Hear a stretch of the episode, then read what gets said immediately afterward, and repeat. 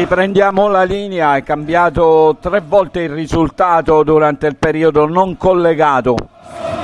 Allora, al, um, allo stadio Partenio Adriano Lombardi di Avellino, momentaneamente utilizzato dal Giuliano per l'indisponibilità per ristrutturazione del De Cristoforo la 48esimo del eh, secondo tempo, quindi diciamo nei minuti iniziali, ha raddoppiato Salvemini per eh, il Giuliano e al 61esimo e al 66esimo invece Gomez su azioni personali ha portato il Crotone in vantaggio per tre reti a due.